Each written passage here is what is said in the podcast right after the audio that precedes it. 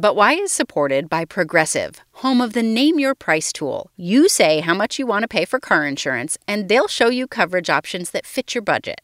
It's easy to start a quote. Visit progressive.com to get started. Progressive Casualty Insurance Company and Affiliates, price and coverage match limited by state law.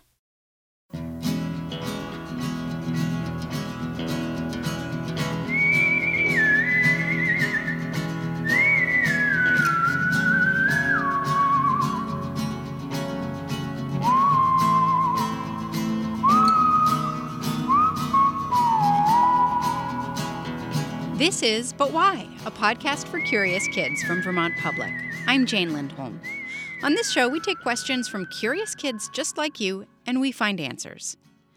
You might be listening to this episode in your car or at home or maybe even at school.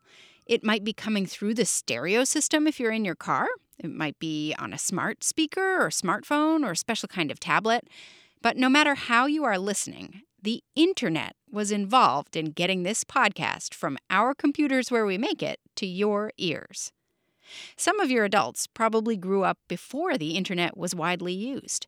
But today, so much of how we get and share information and entertainment relies on the internet. And even as very young kids, you have likely been connected in one way or another, maybe video chatting with family members who live far away, or watching movies or videos on YouTube, streaming services, or social media. Have you heard that phrase, social media? That's what we're going to spend some time talking about today. Let's start by talking a little bit about what social media sites are. These are places on the internet that allow users to connect with other people people they know or total strangers, maybe like a sports star or an artist or a celebrity. People do that connecting online over the internet.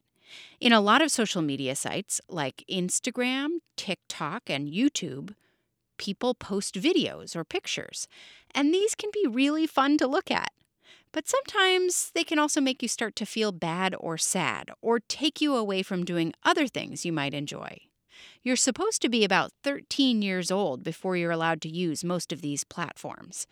But we know that many of you see your parents or other adults on it, or you might have a friend or older sibling who uses social media. And a lot of adults are concerned about social media sites and kids. And you have sent us some questions about that, so we're going to tackle them today. Here's our guide to start walking through all of this with you. I'm Devorah Heitner the author of Growing Up in Public and Screenwise. My work is helping adults understand what kids' experiences are like growing up in the digital age. So, Devorah is an adult, and she's often sharing with other adults stuff about kids. But she wanted to make her role here clear you all are the experts, but it's also important to have folks like me and other people doing formal research and translating that research as well for educators and parents so that they can make decisions because it is a fast moving, changing world. And some of you are at an age now where you're starting to wonder about all this online and social media stuff. So here's what you've sent us. My name is Ava and I'm 10 years old. I live in Thornhill, Ontario. My question is why is social media so addictive? My name is Oliver. I'm 11 years old. I live in Shrewsbury, Massachusetts. My question is why do people spend so much time on social media? Hello, my name is Nate. I'm 10 years old and I'm from Queensland, Australia. My question is why is TikTok so addictive? If you're unfamiliar with TikTok, that's an app, a place online that a lot of people have on their phones where people make videos about all kinds of things that other people then watch. A lot of the videos are really short. Some of them have catchy music, sometimes writing on the screen that you can read while you're watching. And when the video ends, it will just start again. Or you can swipe down and see a new video. These can be really fun to watch, but the way they play one after another can also make it so you just keep swiping to see what comes next, even if you aren't really that interested. And Devorah says making you keep watching is what these social media sites are trying to do. Social media is designed to maximize the amount of time we spend. One is that there's no ending cue. Generally, although a few companies have now started with a lot of pressure to try to do some ending cues every once in a while to say, like, are you sure you still want to be here? But those are very mild. Another aspect of social media is it's algorithmically based. So it knows what you're interested in. Everything that you click on, everything you like, it knows what you've shared with friends. So if you really like kitten videos or squirrels going through mazes or sports replays or movie bloopers or anime videos or remixes with your favorite musician, they know that. How do they know that? Well, if you spend a lot of time watching a cute kitten video or push the like button on that video, then you'll probably get shown another kitten video. And if you also spend a lot of time on that one and push like, the app starts to learn what things you will spend more time on and show you more content it thinks is similar. The more the algorithm can figure out what you'll watch, the more it can entice you to stay on the site. So, it is a highly developed technology that's designed to learn what will keep you watching. Devorah says there's one other thing social media sites do to keep you coming back for more. When you post something, the site will let you know how many people have watched your video or seen your photo. And it even gives people a chance to push a little heart or a thumbs up button or some other symbol to let you know they like what you put on the site. We know the like button is super powerful because all humans want to be liked. We all want to be seen and recognized by others. And so that's another design feature that sends powerful signals to our brain like somebody sees me, somebody likes me. So you might keep checking to see how many new likes you got on a photo, or post another one to see if you can get even more likes. Devorah says it's okay to like being liked. Adults like the like button too. But when people don't get a lot of likes on something, it can make them feel bad, as if maybe they're not very popular or likable. And that's not true. Social media is not the same thing as real life, and it's not the same thing as having real friends who care about you. So you might need to remind yourself, or even your adults, the number of likes someone gets on a post does not determine their worth. You know, the three questions that we got about social media are all from 10 and 11 year olds. And there are a lot of kids listening who are maybe five or six or seven or eight. Um, is 10 and 11 around the time that kids start to get interested in social media? Do you think that could be maybe why 10 and 11 year olds are starting to ask these questions? Even if 10 and 11 year olds don't have their own social accounts and you're supposed to be 13 and up for most of these things, they're certainly starting to be aware of it either through siblings or peers who do have access. And kids are showing each other a lot of things. And even five and six year olds end up hearing songs on the playground where the origin might be a show they haven't watched or a meme they haven't seen, a video that's going around. So even if you're not personally looking at TikTok, it's in the culture enough for kids. Devorah says around 11 or 12 years old is a good time to start working with your adults on your family's approach to social media. You can ask them what they're looking at on social media if you see them on it. You can also ask them if they post on social media what they post about. Speaking of which, you should know it's okay to ask your adults what they post about you on their social media sites. If you don't feel comfortable with your adults posting about you, let them know. Or ask them to get your permission first. Another thing, you might want to check in with your adults about how much time they spend on these sites. Maybe you're actually kind of finding it annoying if your adult is on a phone when you want them to go outside and play with you. It's okay to let them know. After all, your adults may have given you limits on screen time, and it's okay to ask them to have some limits for themselves, too. Beyond the amount of time kids spend online, why else are so many adults worried about screen time? I think adults worry that kids will see some stuff that's not for kids on there and that we know that that can happen. And if that ever happens, if you see something that is scary for you or you can just tell this is not for kids, then just X out of it right away and let your grown up know. And then, you know, if you're feeling having feelings about it, they can help you deal with those feelings. Any of us can see something that disturbs us or is a little bit scary or just doesn't quite sit right when we're on social media sites. But that's not the only way that it can start to make us feel bad, right? Sometimes it's just seeing other people doing things that we wish we could do, and we see that over and over again. Or um, maybe somebody who has lots of muscles and you wish you had lots of muscles, or who has really long hair and you wish you had really long hair, and it seems like everybody else has really long hair. How can we start to think about what we're seeing online and how to deal with it, even if it's not scary or bad. So sometimes seeing friends hang out without you, which is definitely part of social media, it can make you have hurt feelings. But when I talk to kids about how to feel better in that situation, I have really good ideas. So one of them is watch your favorite show or see another friend. Another one is hang out with your pet or your parents or your siblings. Um, a big one is put your phone away. And this actually came from fifth and sixth and seventh graders that I just talked to. And when you're old enough to post, maybe if you're doing something that you had to make a hard choice about who to invite for whatever reason, maybe you don't post it right away. Or maybe you think about, do I want to share this? Because it might make people feel left out. Now, in terms of seeing people who have something else, like maybe we're watching an unboxing video and kids are getting toys we don't have, or seeing somebody who, right, their hair is really cool in some way. Maybe they have pink hair and your parents said no to pink hair, whatever it is.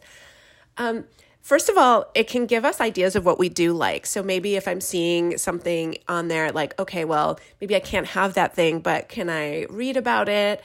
Is there something about that that inspires me? Like maybe I'm not going to get that knight, knight in shining, shining armor playset, but can I write a story about a knight in shining armor?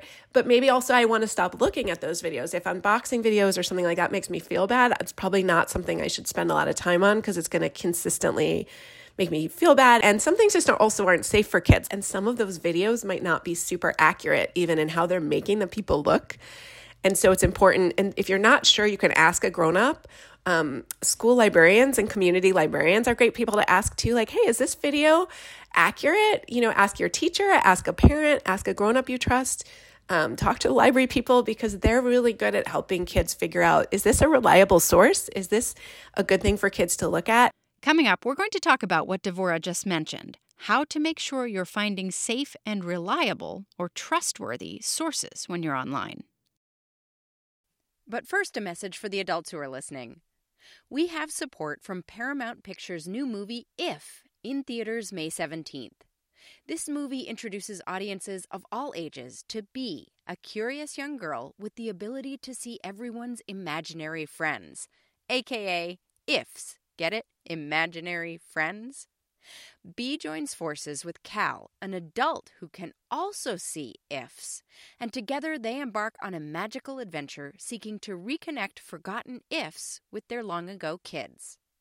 Ryan Reynolds brings comedic energy to the film alongside precocious new star Cailey Fleming. If you have or have ever had an imaginary friend, let if answer what if everything you believed as a kid was real?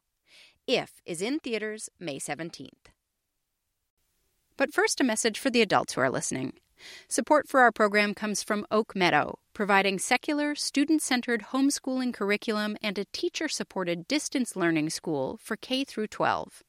Oak Meadow has encouraged kids to follow their curiosity and uncover the answers to But Why for 45 years. To learn more, visit oakmeadow.com. This is But Why, a podcast for curious kids. I'm Jane Lindholm. This week, we're answering questions about social media. Some of you were curious about why people are spending so much time on social media. And it's not just social media, there's so much available that keeps kids and adults glued to their tablets, computers, and phones. You're growing up with tiny screens all around you, but this is all a pretty recent development. The first smartphones came out within the last 20 years, and tablets are even newer. So the result is we're all still kind of figuring out how these technologies fit into our lives. Adults are working on setting boundaries for you and how much time you can spend on various websites and devices, while we're also trying to set boundaries for ourselves. It's complicated. But one thing we know for sure being online is pretty impossible to avoid completely. Adults and kids use the internet to stay in touch with friends, get new recipes, figure out how to fix things, do their jobs or homework, and sometimes even have things like doctor's appointments. So it's important to learn how to know where to find information you can trust. That's called media literacy. Let's say you see a video online and it's giving you lots of facts about volcanoes. How do you know that information is accurate? Here are a few questions you could ask yourself or have an adult help you think through. 1. Where is this video coming from? What is the source? 2. Does this information seem to have a point of view? Is the creator trying to get you to believe something? It's important to be critical of the things you read or the videos you see online. 3. Can you find other information like this on another website, maybe an educational website, so you can compare it to your original source and see if there are differences or if all that information is lining up? And 4. Can you find this information somewhere not on the internet? Our guest today, Devorah Heitner, has some ideas on this too when we're thinking about what's real or not real online, it's important to get sources from grown-ups that we trust. So again, you know, your teacher, your school librarian, your art teacher might have some good sources if you're looking for like inspiration for stuff to make. And also, um, if in doubt, there's also books. if you're having a hard time finding content that's appropriate, so a lot of adult content's kind of boring, frankly, then maybe try the kids section in the library because that's going to be more focused on specifically kid stuff. Whereas the internet is, there isn't like a young adult section and a middle school section and a kids section of the internet. It's all in one place. Yeah, that's true.